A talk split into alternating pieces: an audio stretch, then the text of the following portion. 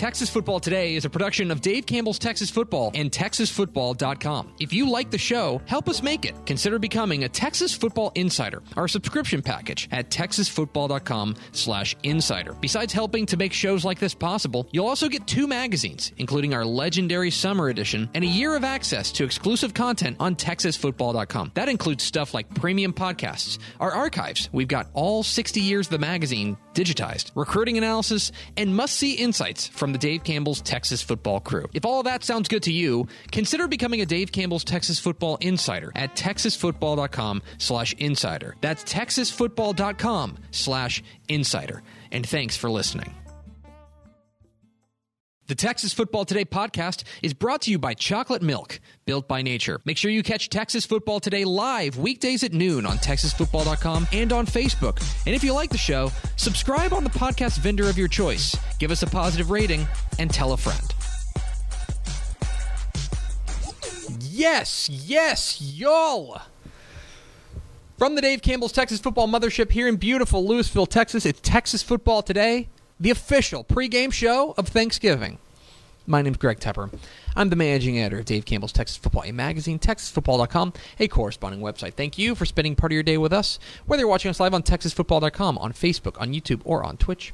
You're listening to us in the podcast, which you can subscribe to on the podcast vendor of your choice. Either way, thank you for doing your part to support your local, mediocre internet show. I am sitting in this chair right here, sitting over there. She's she's not just a turkey today. She's a turkey every day. She's the Duchess of the Dork. She's Ashley Pickle. I don't think that was a compliment. Was it? I guess Pretty we'll sure never it's know. not. I guess we'll never know. And sitting to my right, he's the president of Next Level Athlete. He Grab. is the What's up? recruiting analyst for Dave Campbell's Texas Football. He is Greg Powers. Hi, Powers. What's going on, y'all? Happy Thanksgiving Eve. Happy Thanksgiving Eve to y'all. Hashtag normalized Thanksgiving Eve. Um, thanks for coming. We appreciate you coming in on, on this high holiday, you know, because I know you've got a big day tomorrow. Yeah, but you got to get ready for tomorrow. And that means you got to clear all the work off your plate today. hmm That's exactly right. This relieves some of his anxiety about his cheesesteaks, so Ooh, good point. That's true. we're helping him out. Today is Wednesday, November 24th, 2021. Say it. Smiles. One day until Thanksgiving. Let's go. Guys, we've run back the tape. We've been we've been counting it down Mm-hmm. whole year. It's tomorrow. It's going to be awesome. And by the way, yes, on Monday, we'll start the count again. That'll be 361 days before Thanksgiving. Thank you for doing the math. Let's go. Uh, uh, happy birthday to boy. It's not a whole lot of people's birthday. Happy birthday, Colin Hanks. Is best known. I don't know. He's pretty good. He had some role that he was really good in. Oh, he's in Fargo. He's really good in Fargo. Um, episode one thousand two hundred eighty nine. On today's show, guys, guys, it's a monster show. This is mega too much. show. Honestly, it's too much show. Yeah. It's too much show. We're giving away too much show. This we should be true. charging you for it, but we're not. You know why? It's Thanksgiving. We got this week in recruiting. Greg Powers, next level athlete, breaking down the latest and greatest in recruiting across the state of Texas. Then we're going to unveil live, exclusively here on Texas Football Today, the Mr. Texas Football semifinalists for the Player of the Year award handed out by Dave Campbell's Texas Football in conjunction with the Tax Act Texas Bowl. We will have that coming up to you, the 25 semifinalists for the most prestigious award in Texas high school football. Then we got the picks, my high school football predictions for all 88 UIL Texas high school football games this weekend. Then we got my college football recap, or uh, not recap, my college football preview with burning questions. We're going to go through that. And then we got the Thanksgiving Spectacular. Guys, it's a big day. A big show. Wow. Too much show. Yeah. Do we it's, have- Uh, it's beefy. Do we have a Thanksgiving Spectacular first four through the door? We do. It was Tony Blaylock, Christo Fire 100, retired coach Terry S. Crawford, and Rob Hadaway. Welcome in, fellas. We also figured out that retired Mm-hmm. uh, Coach Crawford was a middle school coach for a long time. Um, and it's also funny. Did you ever see the SNL skit um, of David S. Pumpkins? Like the difference between David Pumpkins and David S. Pumpkins? No. Uh, okay, we got to watch it. It reminds me of that every time I see Terry S. Crawford. We'll, we'll get there. Anyway. Oops. It's an excellent story, Pickle. Thanks. It Could- makes a lot more sense if you were cool and in the know. Could you tell the story again? Okay, we've got stuff to do, sir. Well, the David S. Pumpkins is Colin Hanks's father. That is right. Tom it Hanks. all ties in together. Well Thank done, you, Powers. Powers. Good job. Connecting the dots. Yeah, good job. Thank you, Powers, for bringing that, that story actually to some sort of meaningful conclusion. let's go. I'm Greg Tepper. That's Greg Powers, and this is this week. In Cruton. He's fired up for Thanksgiving. It's this week in recruiting with Greg Powers, the next level athlete. Follow him on Twitter at gpowerscout. Follow next level athlete on Twitter, next level D1. See his fine work at texasfootball.com slash recruiting. And of course, this is brought to you by our good chicken friends at Chicken Express. Chicken Express. They're probably closed tomorrow.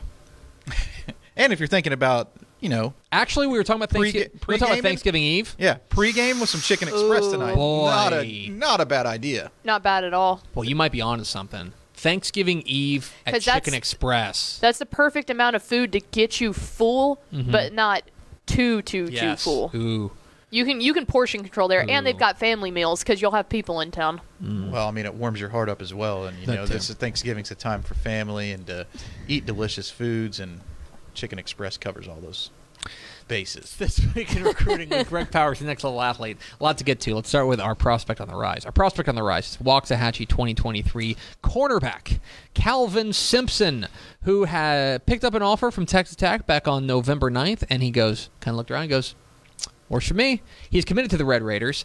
Uh, here is a guy that uh, you really like as a as a true corner out Yep. there on on the outside, and uh, another defensive pickup for Joey McGuire and these Red Raiders. I really was impressed with him too in the second game of the season when we went and watched him live against Arlington Lamar.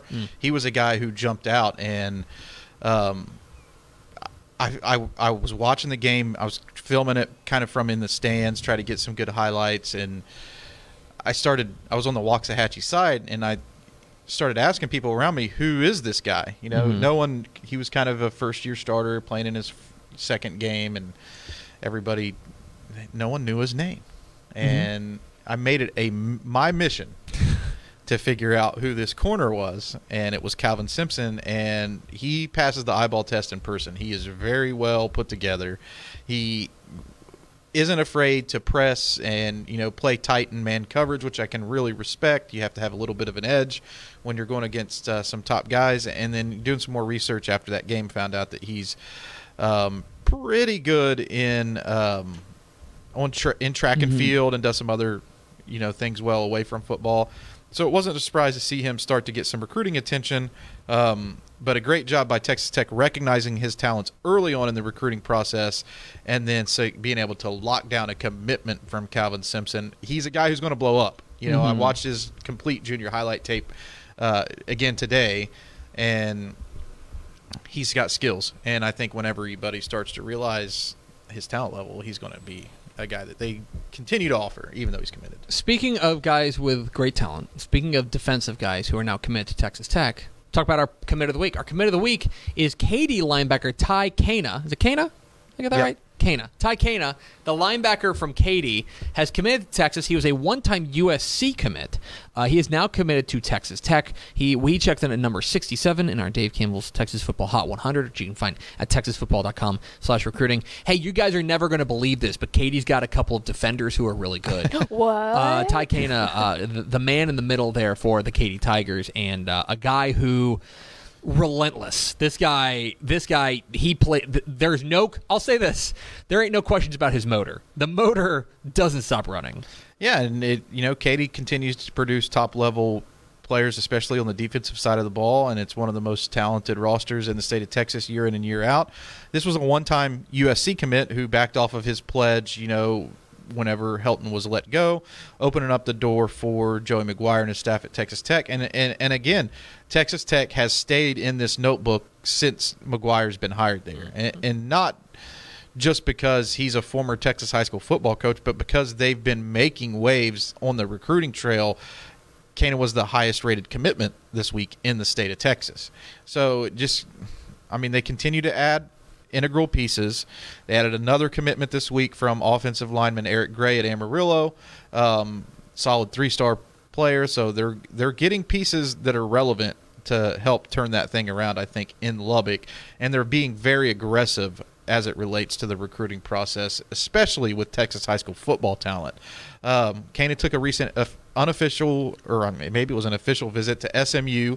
Um, so Texas Tech was able able to beat out some schools like Baylor, SMU, Oklahoma State, USC, and more to get a pledge from him. And I think this is like the type of guy that if you're um, a Red Raiders fan, you're excited to get one of the best Yeah. defensive players in the state and, and starting to set a trend there. You know, it, it- there's a trend. he strikes me as the kind of guy, and watching his film, he's not going to be the, the highest rated prospect in this class. Right. You know, if Joey McGuire is, you know, has his druthers, he's not going to be the highest. But he, you want to talk about a guy who's going to be like a three year starter for them and like the anchor of that defense. Like Ty Kana can be that guy for Texas Tech. And, and remember, they've had a history of, of really good linebackers recently. You Right. know what I mean? Um, you know, Brooks was there for, for a while. I forget his, his, Well, his I first think, name. yeah. I think when we did like a recap of NFL, like defensive talent, Mm-hmm. probably about six months back, Texas Tech was surprisingly one of the leaders, and it was because of the their development of Yeah. linebackers. But this guy, I mean, reminds me a lot of Paddy Fisher, who was Mm-hmm. a great linebacker there. The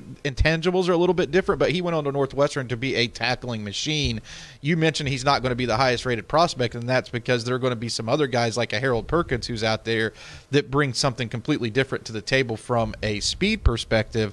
But he reads and diagnoses really well, and he's always around the football. And Texas Tech fans, I think, will love that his consistency. Very active, very active. Uh, we're talking this week in recruiting with Greg Powers, next level athlete here on Texas Football Today. Get involved in the conversation, hashtag TF Today.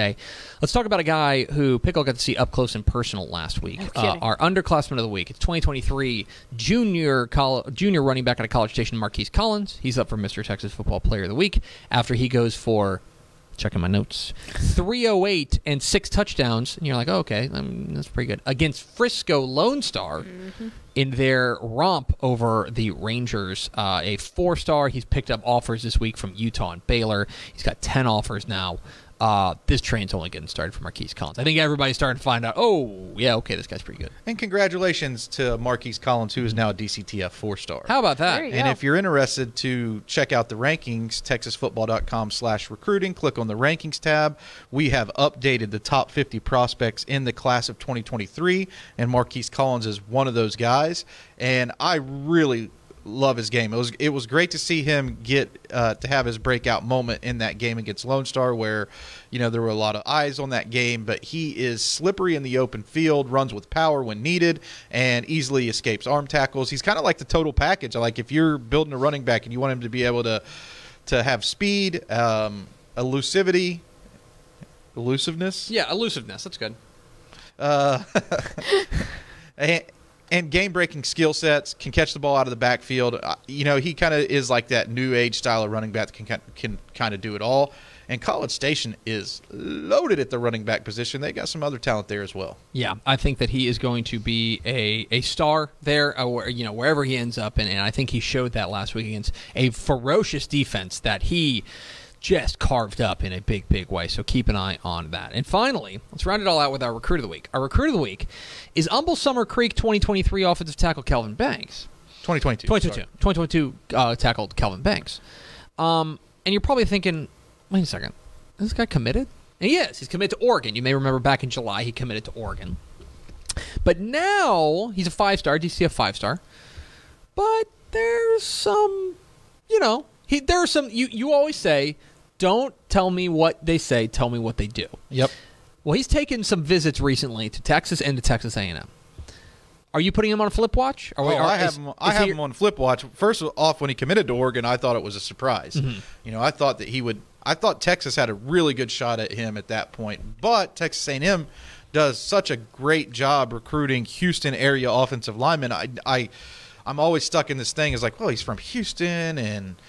He's going to go to. He's going to end up at A and M. You know, for whatever reason, I have that stuck in my thought process as it relates to the top offensive lineman talent in that that area of the state. Um, he's taken recent unofficial visits to Texas and Texas A&M. He took official visits there as well. He's, you know, he's not going to probably have the chance to go see Oregon again before the early signing period. Mhm. I think that that is, you know, if if I'm looking at it, I'm thinking, oh well, if I'm a five star, I'd really want to go see that game day atmosphere and. I, I don't know. There's just a lot of signs pointing that this thing could not be over. He, he comment wise remains a solid commitment to Oregon, but there's enough smoke there that I think that there's a little bit of a fire burning, and we'll just have to see how it all plays out. It is going to be a remarkable stretch to the early signing period, and here's why. You have guys like Kelvin Banks who are looking around. But you have a number of the top tier recruits in the state of Texas right now who remain uncommitted. Denver Harris, Omari Abor, Denver Harris, the cover boy of the Dave Campbell's Texas Football Rising magazine, available now if you're a subscriber at texasfootball.com. So subscribe. Go on. great cover by the way. Harold Perkins, Mm-hmm. Evan Stewart, Mm-hmm. Cameron Dewberry, Mm-hmm. Devon Campbell. That's just guys who are rated in the top 10 who have not announced. Yeah. So I think I'm going to be busy. I think you're going to be pretty busy, right? I think that you're going to have a little bit of things to do between now and early signing period, and then probably between now and National Signing Day. But he's always busy. He's our Greg Powers, the Next Level Athlete. Follow him on Twitter at GPowerScout. Follow Next Level Athlete on Twitter, Next Level D1C. his fine work at TexasFootball.com slash recruiting. Powers, happy Thanksgiving, my friend. Happy Thanksgiving to y'all as well. Appreciate you stopping by. We are at Texas Football today. We're here every weekday at noon on TexasFootball.com, talking football in the Lone Star State. You can follow us on Twitter at DCTF, like us on Facebook, Facebook.com slash Dave Campbell's. Follow us on Instagram, Instagram.com slash Dave Campbell's. And of course, see us at TexasFootball.com, TexasFootball.com, where you can find complete coverage of high school football, college football, and recruiting all across the Lone Star State. I think our friends at Hometown Ticketing want to talk to the people. Hey, friends at Hometown Ticketing, got something to say? Fast scans, happy fans. Hometown Ticketing is proud to be the official digital ticketing solution of Dave Campbell's Texas Football. Simplify your school's ticketing with Hometown, providing schools nationwide with the best options for digital ticketings for their events. Visit their website at hometownticketing.com to learn how they can make digital ticketing possible at your school. That's hometownticketing.com. All right, Pickle, now time to do something pretty fun. And that is It is.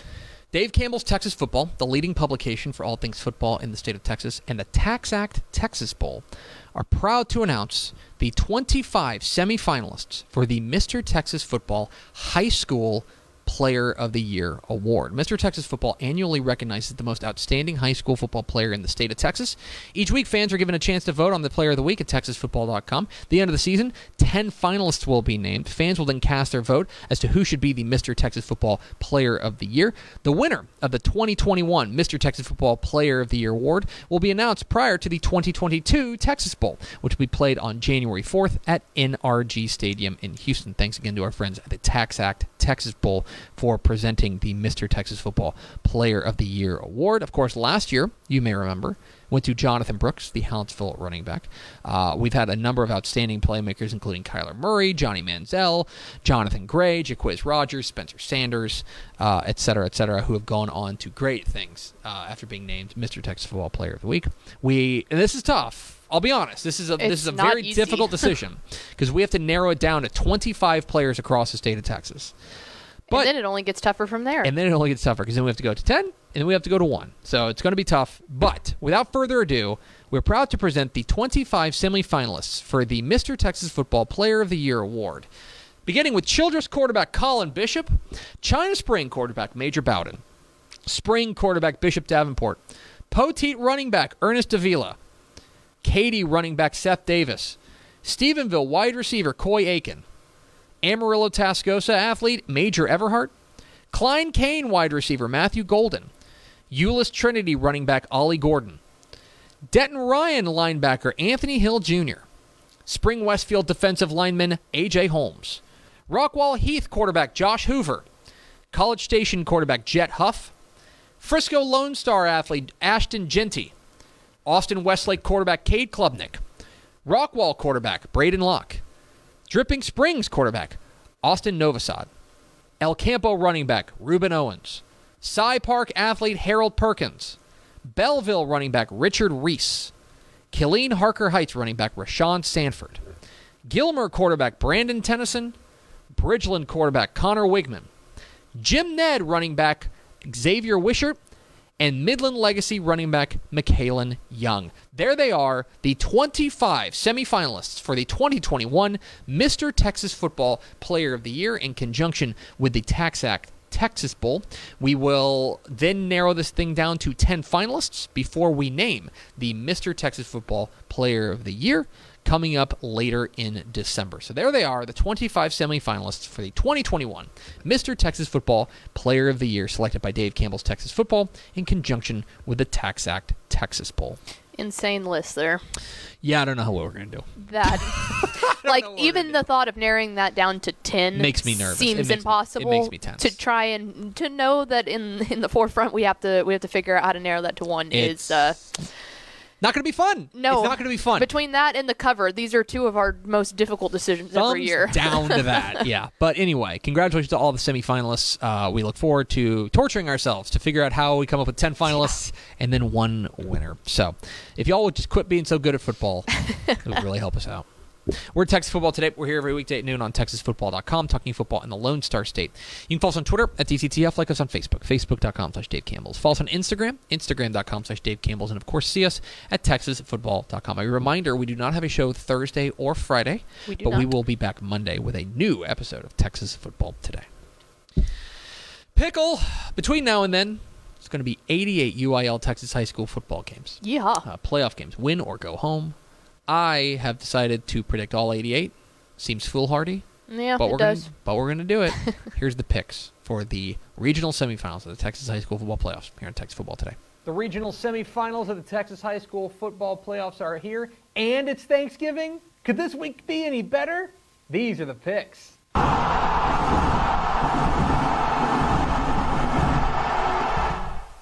Welcome into the picks, your guide to Texas high school football playoffs. My name is Greg Tepper of Dave Campbell's Texas Football and TexasFootball.com. Thank you so much for tuning in and happy Thanksgiving. Around here, Dave Campbell's Texas Football, we are of the belief that Thanksgiving is the best day of the year. And so Thursday is the best day of the year. It also happens to be a day when we, we're kicking off the third round of the 2021 Texas High School Football Playoffs with massive games everywhere you look. This is the time of year in which every single game on the docket is a certified banger. And so we're going to go through every single one of them. I'll either mention it out loud or my picks are scrolling at the bottom of the screen. We start in Waco. 2 o'clock Saturday afternoon at Waco ISD Stadium. It is a 6A Division II regional semifinal between the Bridgeland Bears and the Cedar Hill Longhorns. What are the keys to this matchup? Key number one pace. What does this game look like? That's what this really comes down to because these are two teams that want to play this game in a very different way. For Bridgeland, they want to get out and run. They want quarterback Conner Weigman to be the star of the show, as he has been for most of the season. He has been spectacular. The Texas A&M commit is everything he is hyped up to be. He leads a high-powered offense that's clicking on all cylinders. They want to play this game into the 30s, into the 40s. You want to get into the 50s? Let's go. That Bridgeland Bears offense is dangerous.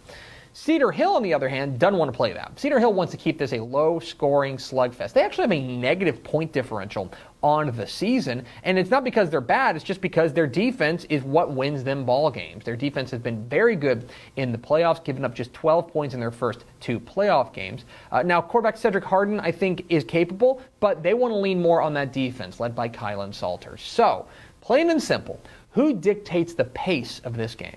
Key number two, Cedar Hill's turnover margin. So, speaking of defense, Cedar Hill absolutely has to win the turnover margin in this game. That's where they make their hay. They are minus four in the turnover margin in the four losses, and they're plus four in the turnover margin in their eight wins. It's just as simple as that. When they are turning the ball over with guys like Keandre Jackson and guys like Jalen Peoples, they're very difficult to beat. But when they are giving the ball away more than they're taking it away, mm, plain and simple, they're pretty beatable. So, can Bridgeland stay out of the turnover game, or will Cedar Hill's attacking defense make some big plays? And key number three Houston versus DFW. Doesn't it always boil down to something like this, right? But here we are into the third round of the Texas high school football playoffs, and you're starting to get these true cross regional matchups with teams from Houston playing teams from DFW, teams from Austin playing teams from San Antonio, and Houston versus DFW takes center stage here. And I think both places have an argument to having the superior Texas high school football this season. Now, look. If Bridgeland beats Cedar Hill, does that mean that Houston has better high school football than DFW? No. If, if Cedar Hill beats Bridgeland, does that mean DFW is better than Houston? No, it's one game, and they are not necessarily representative of the entire region. But make no mistake, Cedar Hill's carrying the flag for DFW. Bridgeland is carrying the flag for Houston, and they're out there representing their area, hoping to bring back a big win to their town. So, it's, an, it's a tale as old as time. Is it Houston or is it DFW? Who am I picking? I'm going with Bridgeland. The Bears get the nod here on the strength of their offense. I think that that's the real strength on strength matchup in this one is the Bridgeland offense against this ferocious defense there for Cedar Hill. But I think that Bridgeland is probably going to have a couple of wrinkles to be able to get past this Cedar Hill defense. Furthermore, while the Bridgeland defense has been a little bit susceptible, especially recently, uh, the Cedar Hill offense just has not shown me enough uh, to make me think that they can get into some sort of shootout with them. I think that this game ultimately does come down to pace. If Bridgeland can get to about 35 points, it feels like that's probably too big of a mountain for the Cedar Hill offense to climb. I think this game has a chance to be really fun, and again, you're going to talk about some physical football with Cedar Hills involved, but I do think Bridgeland gets the win.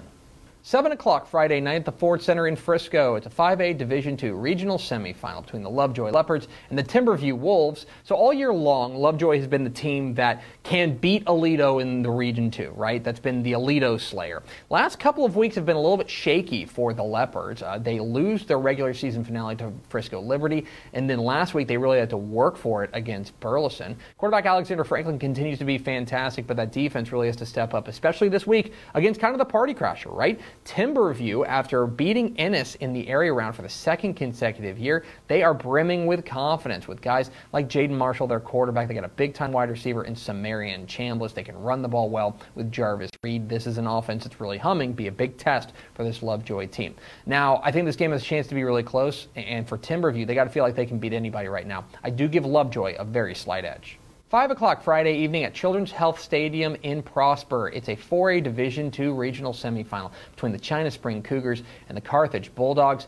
This might be the biggest threat to Carthage in the playoffs that we've seen in a while because, boy, China Spring is cooking with Crisco right now. They have been absolutely fantastic. Quarterback Major Bowden has been unbelievable. Their defense has really stepped up in a big way. They feel like they can beat anybody, and here's anybody, right? The undisputed number one team in 4A Division II, the team to beat in Carthage. I do think this Bulldogs offense is starting to wake up a little bit behind quarterback Connor Cuff. He had a really nice game last week, and that defense has been, well, it's been plain simple, pound for pound, one of the best defenses in the state, led by linebacker Kip Lewis. I actually think this game has a chance to be relatively low scoring simply because I think both defenses have been fantastic. Uh, but look, you can't pick against Carthage. They're the team to beat here. I think the Bulldogs get a win.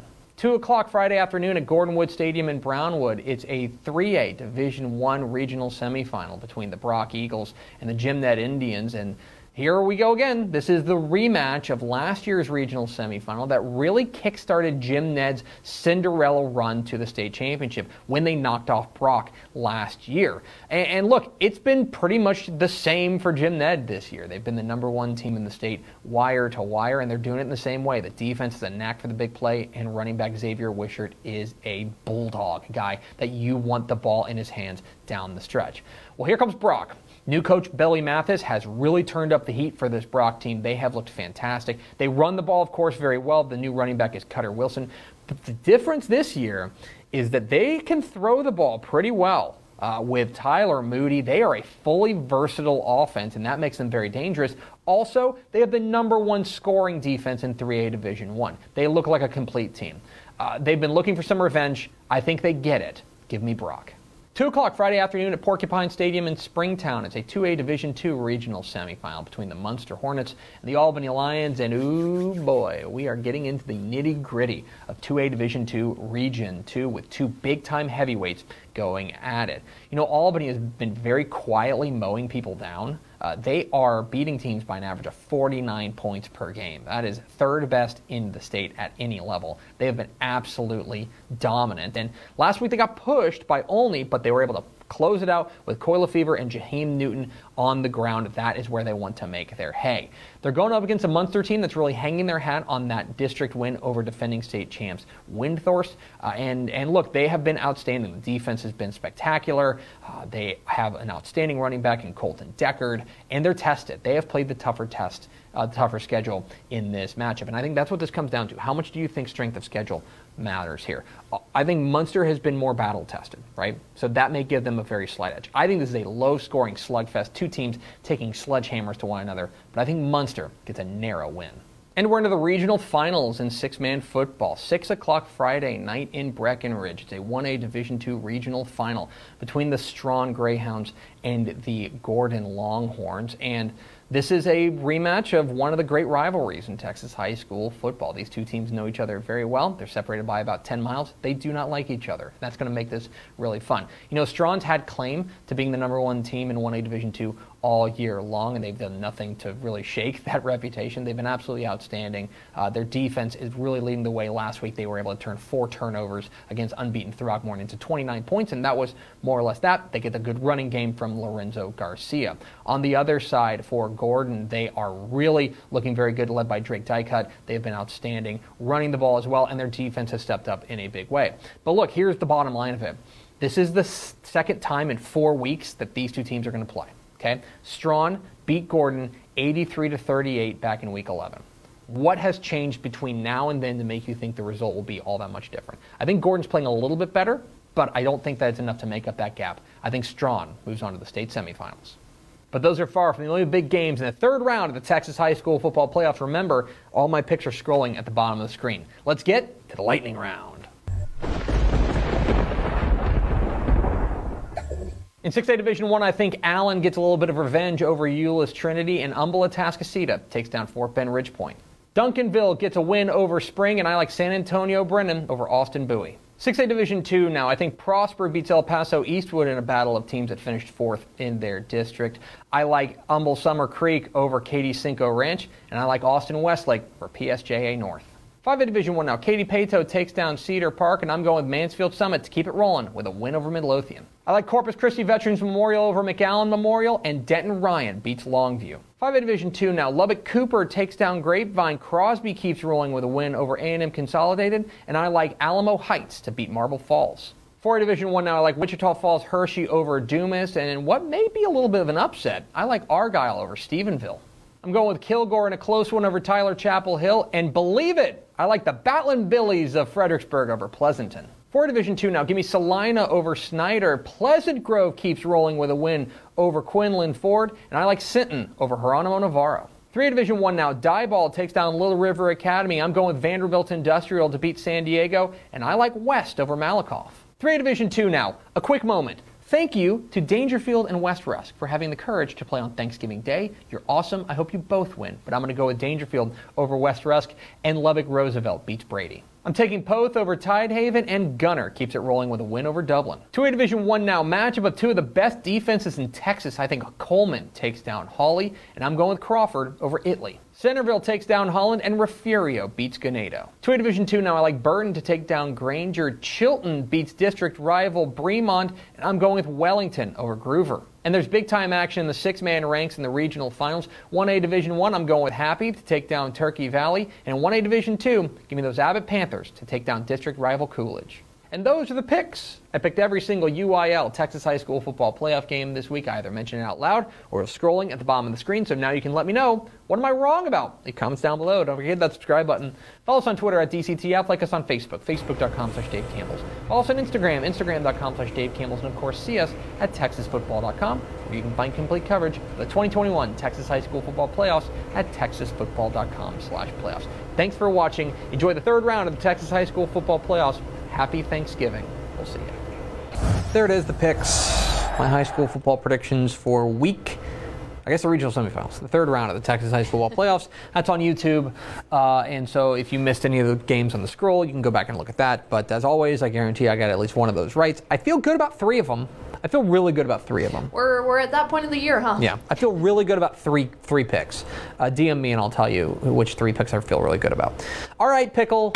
Uh, normally, this would be the last segment that we do on Thursday, but in fact, it is Wednesday because we're taking Thursday and Friday off. It's time to answer some college football burning questions for the final week of the regular season.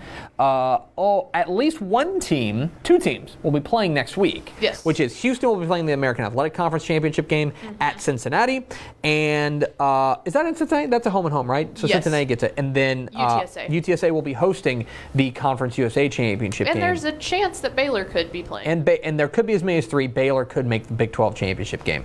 In any case, a lot to get to in this final week of the regular season. What's our first burning question? Up first, let's go Kansas State at Texas, 11 a.m. on Friday. What can we learn about Texas in 2022 this week? I don't I don't know what exactly you can learn from this aside from who wants to be there. Yep.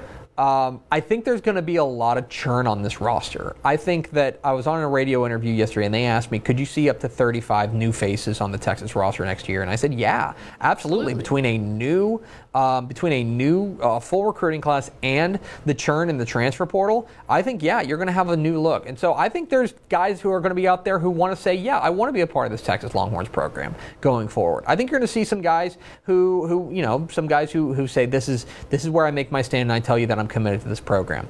Uh, Kansas State has been a bugaboo for Texas uh, consistently.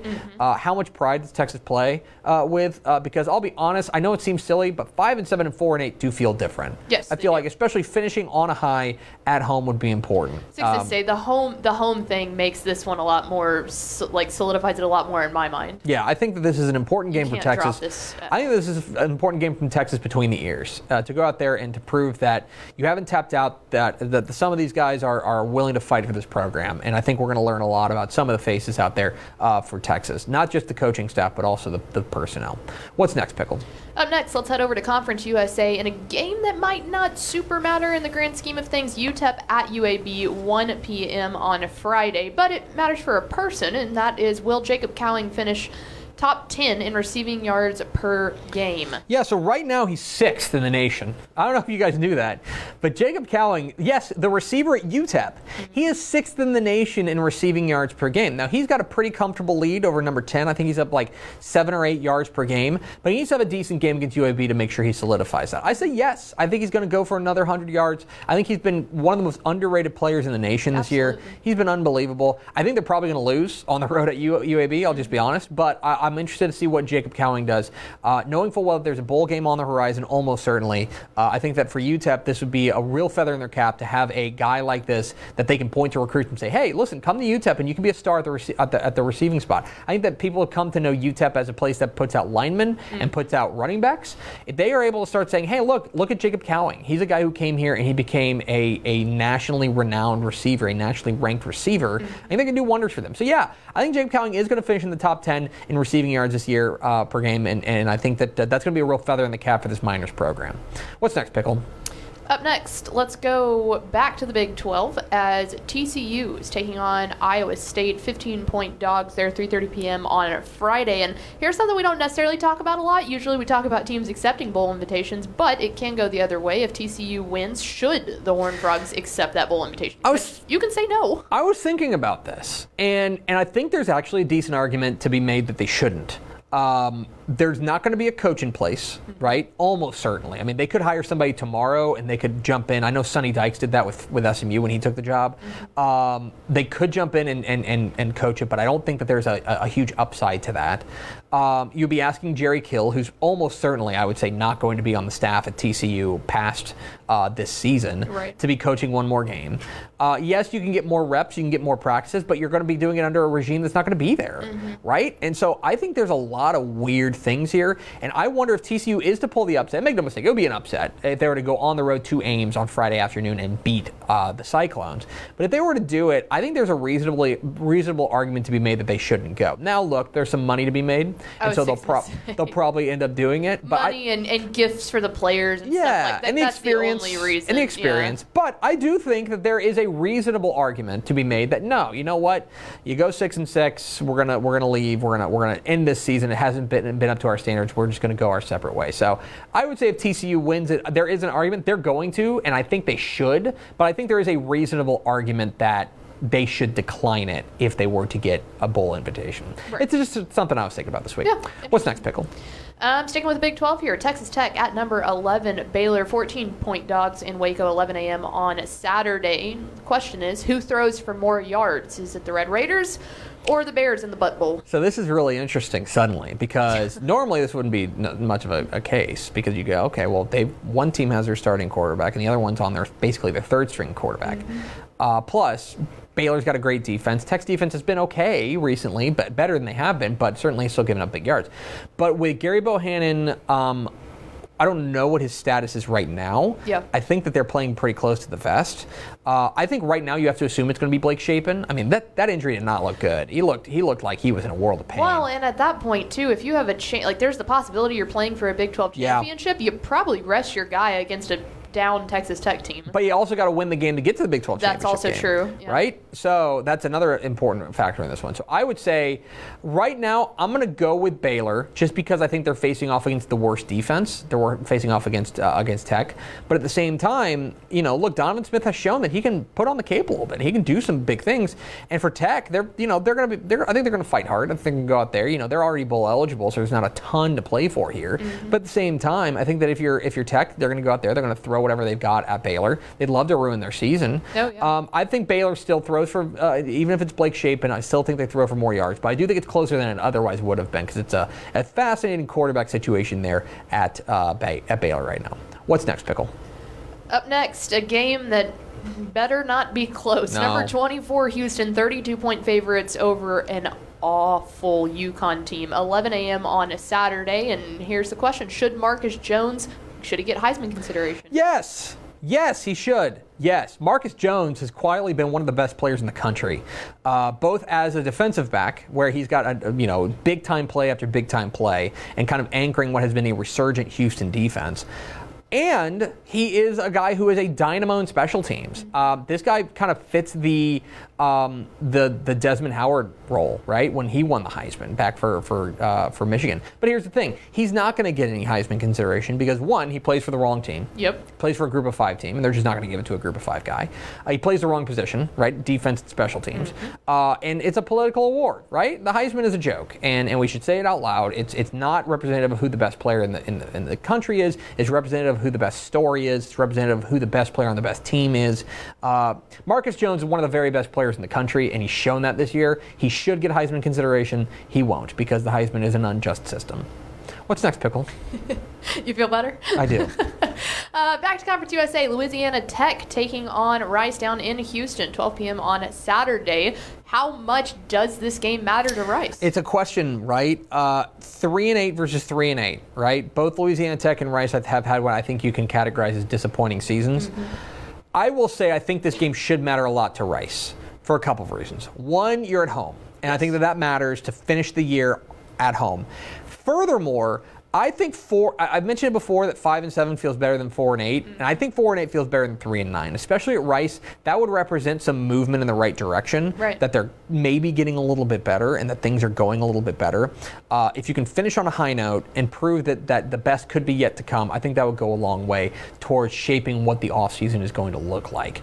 Um, I don't. I don't know what the job status of Mike Bloomgren is. I would presume he's safe. Yeah. Uh, we don't know. but four wins doesn't hurt at all. Getting another one would certainly make make you give him an argument to, that if he does get called into a certain office, he could say, "Look, we're, we're moving in the right direction." Especially beating a bad team at home. That's what you should do if you're Rice, right? That's that's a decent bar to make. So I think this game should matter a lot for Rice. I don't know if it will. We'll find out. It's two, three, and three and eight teams, and you never know how they're going to react. But I do think that, that for Rice, it should matter a lot. And I imagine Mike Bloomgren and that staff are telling him telling them how much it should matter.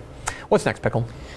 Up next, another Conference USA matchup here. Number 22, UTSA battling to stay undefeated on the season. They're a 10.5 point favorite over North Texas at Apogee. What is the key for North Texas to ruin that perfect season for UTSA? Well, one of the things that Tech, that North Texas has done recently that has improved their standing and made them play better football is they have been able to stop the run with any sort of consistency. Yes. Like that's it. They've been better against the run, plain and simple. Well, here comes a big test, right, against Sincere McCormick and this UTSA team. If you take a look at when UTSA has really had to scratch and claw, and when their offense has struggled, it's been because they haven't been able to get Sincere McCormick going. It's because you know last week against UAB it was a grind, but they, they were able to pull it out, even though Sincere McCormick was held largely in check. You go back to that game against Southern Miss, against Southern Miss, where they kind of played with their food a lot. Uh, they were not able to get Sincere McCormick going. If you're North Texas, you got to key on him. You got to make Frank Harris beat you, right? Because that is the second best part of their offense, right? Um, the other part of it is keep that offense going, right? Keep that offense grinding. And the way that it's been going recently, it's been it's it's taken a step forward. Um, I think North Texas has an opportunity here to really ruin some seasons. Uh, they got an opportunity, and they can get bowl eligible. They got a lot to play for at home. A lot to play for here. Maybe. Maybe Seth Littrell's coaching for his job. Right. Maybe there's a lot of motivation there. Uh, really interesting, much more interesting than I would have thought. Right. At about five weeks ago, this They- UTSA North Texas game. And yeah, that's the biggest thing for for me. The key you can't get down early No. because every game that they lost, they dug themselves a hole they couldn't Yeah. get out of. So if they come out swinging, you've Well, got a game on your hands. And let's also remember UTSA has not exactly been a team that started fast. No. So you Yeah. have an opportunity here if you're North Texas to, to get out of the first mouth, quarter yeah. and it still be a ball game. Because if you get buried, then UTSA is going to run Oh, away from you. What's next, Pickle? Up next, Texas State at Arkansas State, a two-point dog there, 1 p.m. on Saturday. Is this Jake Spavital's last game for Texas State? If you had asked me four weeks ago, I think I would have said yes. For him and Seth Littrell. For him and Seth Littrell. I would have said yes. Now I'm leaning towards no. yeah. I think they've shown some signs of life. I think he's going to have an argument to the brass to say, look, yes, this, we, this year was a disaster. Yes, we got to go back to the drawing board, but we have an opportunity to, to, to turn things over. I think. I think right now, look, it's it's what November 25th, Yeah, 24th, 24th. something like that. November 24th. You just want it to be Thanksgiving. That's exactly right.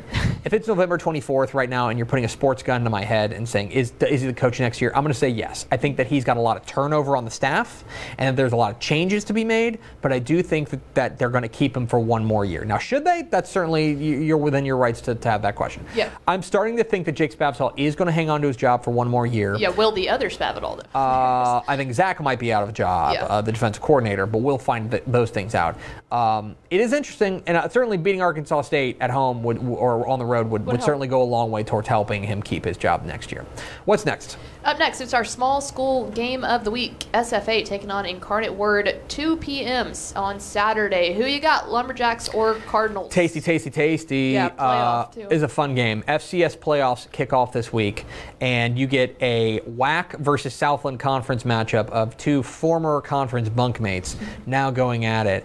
Uh, this is kind of like the equivalent of like if A&M. I mean, not obviously not to that level, but like. Back in the um, day, oh, okay. How about this? would've- How about this? If Texas played like Missouri, Yeah. right? Where it's like, oh, you left our conference, right? Things like that. That's what's going on here. This is a really intriguing game. On the road, Incarnate Word making their first ever playoff appearance. Big doings down there in San Antonio. Uh, I actually like the Lumberjacks. I like Stephen F. for one reason and one three one reason only. They get after the quarterback. They led the WAC in sacks. I think they had 38 sacks on the year. That is going to be the key. Can they make Cameron Ward uncomfortable in the pocket and make, force him into a couple of mistakes?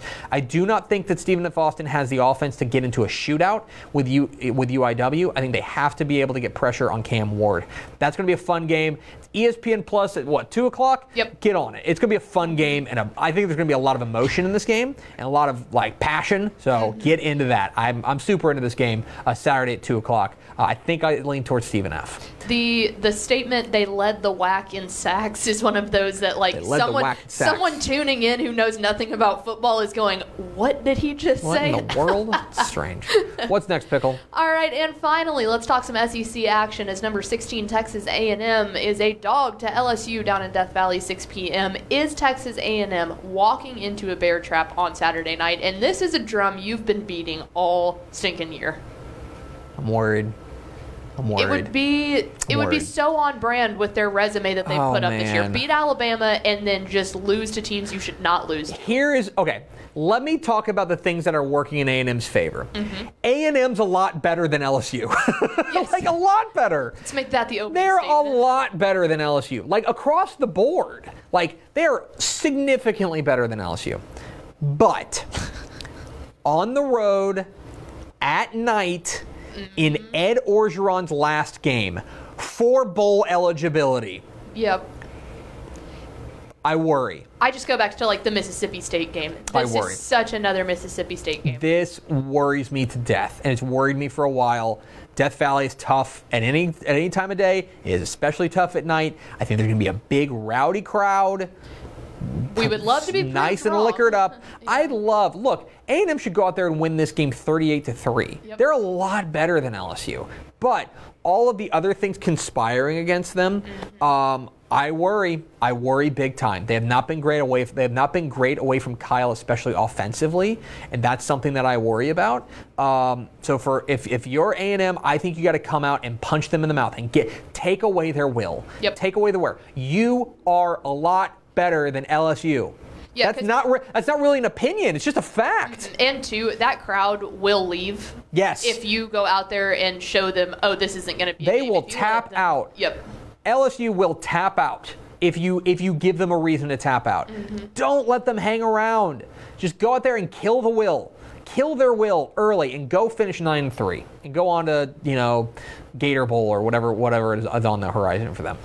Go out there and beat them. But I've been worried about this for like a month and a half. Yep. I've been like, oh god. As soon as they fired Ed Orgeron, I'm like, oh my god, It's They're gonna it's gonna be at night in, in Death Valley, and A&M's gonna be a lot better, and they're gonna go out there and they're gonna screw around, and LSU's gonna win some stupid game like 17-14. I worry, guys. Go make me look dumb for worrying. Yes. A&M, come on. Those are college football burning questions. Normally that would be the end of our show, but there's one last thing to do, Pickle. The best thing. We're very excited about this. Welcome in to the seventh annual Texas Football Today Thanksgiving Spectacular. I'm Greg Tepper. This is Ashley Pickle. Uh, Pickle, you look great. I, you know, I don't like to compliment you, but you look wonderful. It's the scarf, right? Welcome in. This is the seventh time we've done this. Every time Thanksgiving rolls around, because Thanksgiving's the best day of the year. Yes. We like to find a new way to celebrate it and, make it a big deal. And so this year, we've decided to play a little bit of Thanksgiving this or that. Uh, I've come up with 10 questions. Pickle's not seen them. Um, uh, and we are going to go back and forth debating uh, which is which is the, the preferable uh, choice between this or that. And uh, these, of course, beautiful this or that turkeys made by Pickle. Thank you. Uh, Thank you're going you. to put your token in there, and you're probably thinking, well, wh- what token are you using?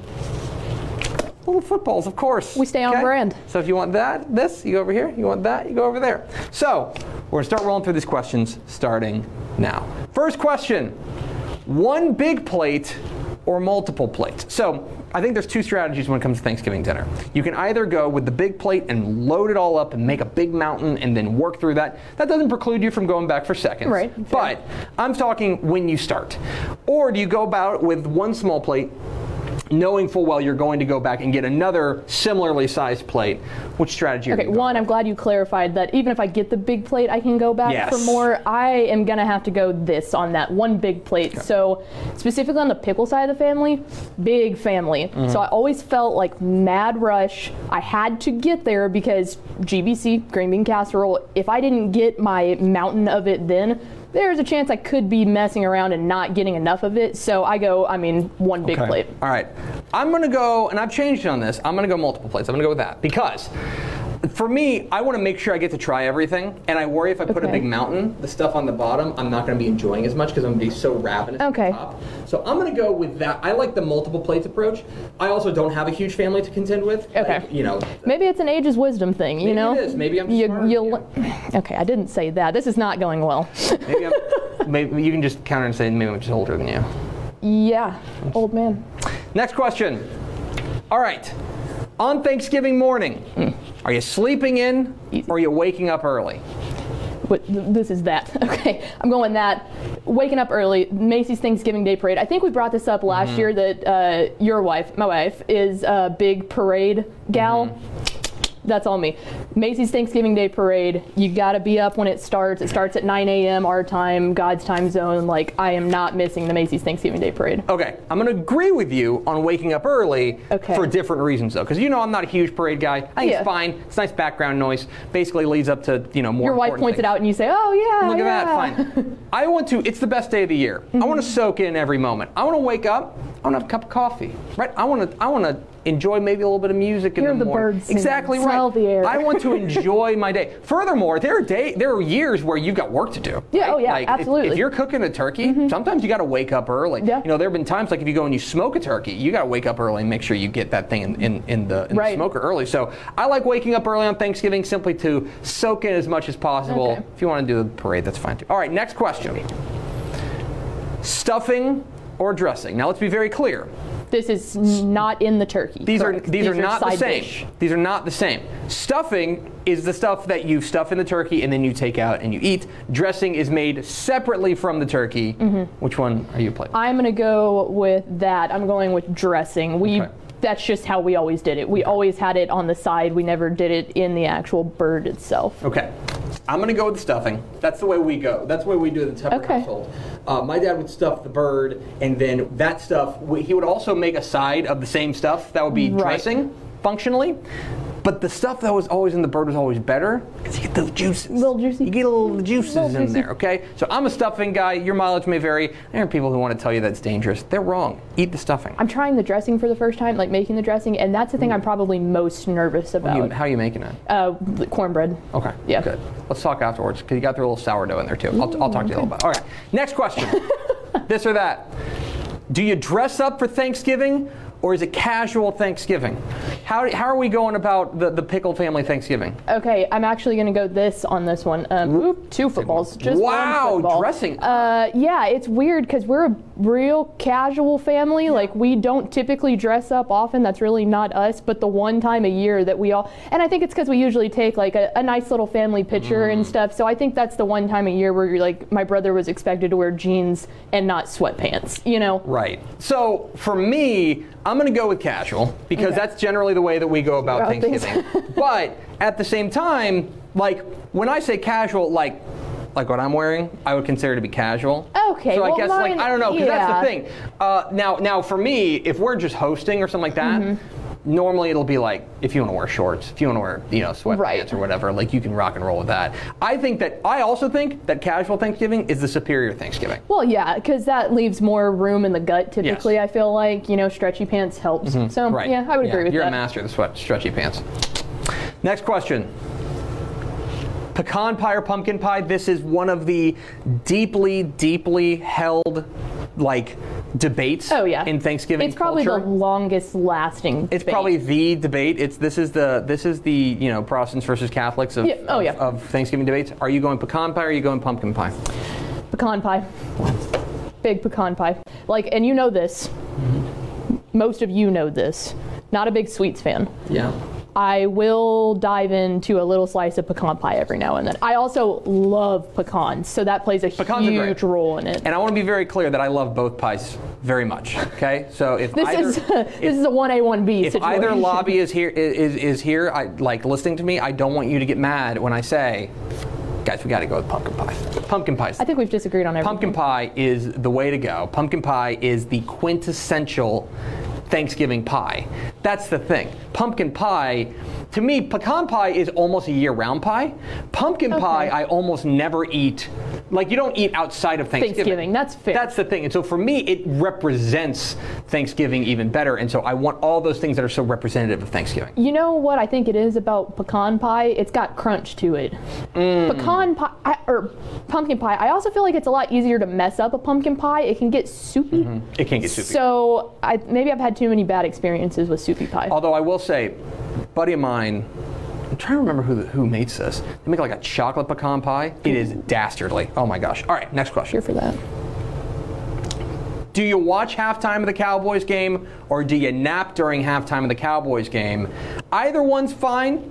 Maybe you get to see Creed, uh, or you get to see the inside of your eye- eyelids. Which one are you going with? I was just fixing to bring it up. I gotta watch halftime because I am always, always looking for something to top Creed. 20 years ago, by the way, which was the uh, masterful production that that was. That was 20 year something. anniversary. Uh, so this is not this is not tough for me.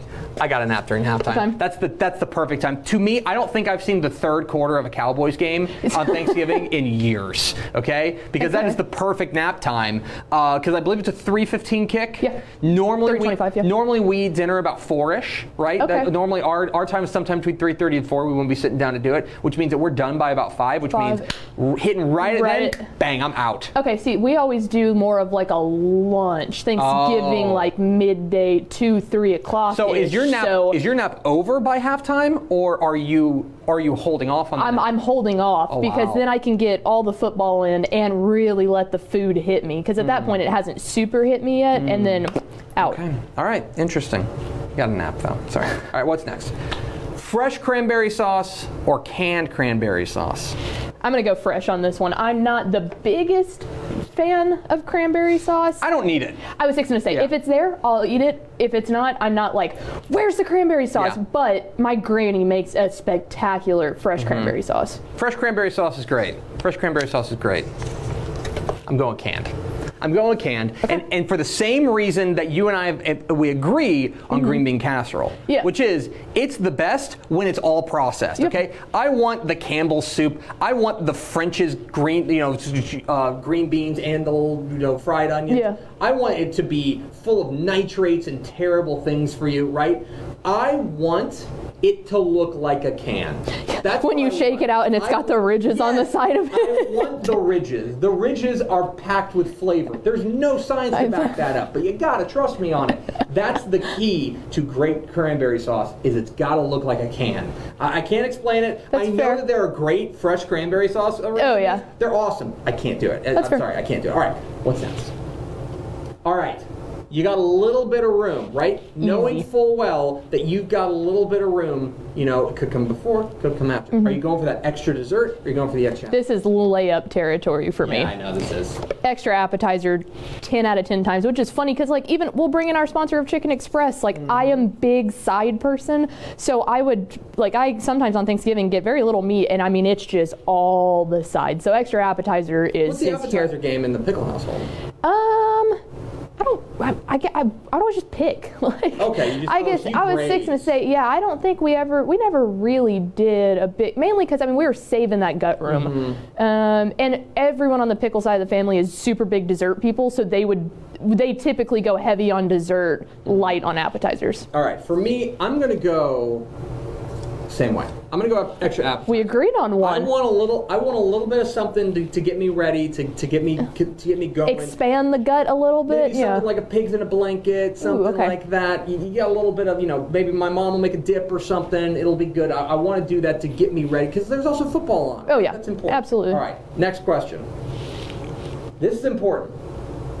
Do you have a cocktail before 1 p.m. or do you wait till after 1 p.m. for the cocktail? Because I think that Thanksgiving is a drinking holiday. It is. Right? And so uh, there's some people who it's like, you know what, that is like a Saturday in the fall, right? Where it's like, oh, you know what, the, the rules don't matter. yeah, if you're drinking at 9 a.m. before 11 o'clock kick, it's like, oh, Oh, well, that's fine. That makes a lot of normal. Yeah. But there's also people who are like, you know what? I gotta wait. I gotta wait till we're getting close to dinner. Right. Mm-hmm. Maybe I've got some appetizers, stuff like that. When's your first cocktail? Well, considering I'm going to go before 1 p.m.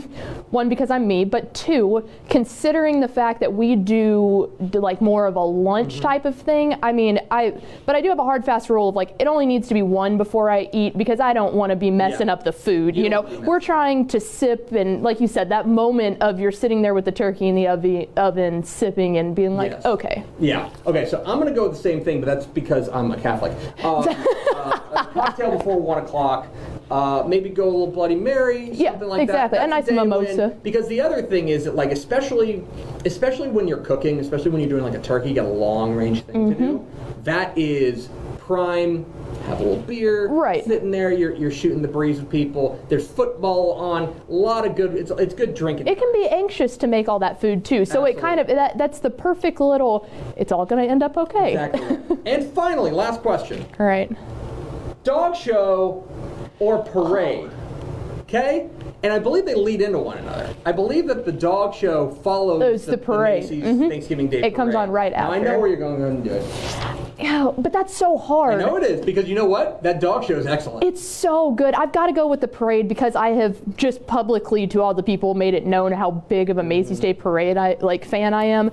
But I love the dog show. I think it's so cool. I, I, I'm going to go with the dog show. I- Yeah, I, love that's the dog fair. show. Uh, I love the puppers. I think the puppers are great. I think that that's been, that's that is something I'm glad that they've embraced and been like, you know what? They know they're not going to counter program the football Mm-hmm. game, right? And so they're just like, you know what? Why don't we just give something for people who don't like football? Yeah, here's the Puppy Bowl. or if you don't want to watch the Lions. Then you can just watch dogs, and that's even better. You know what I mean? Yeah.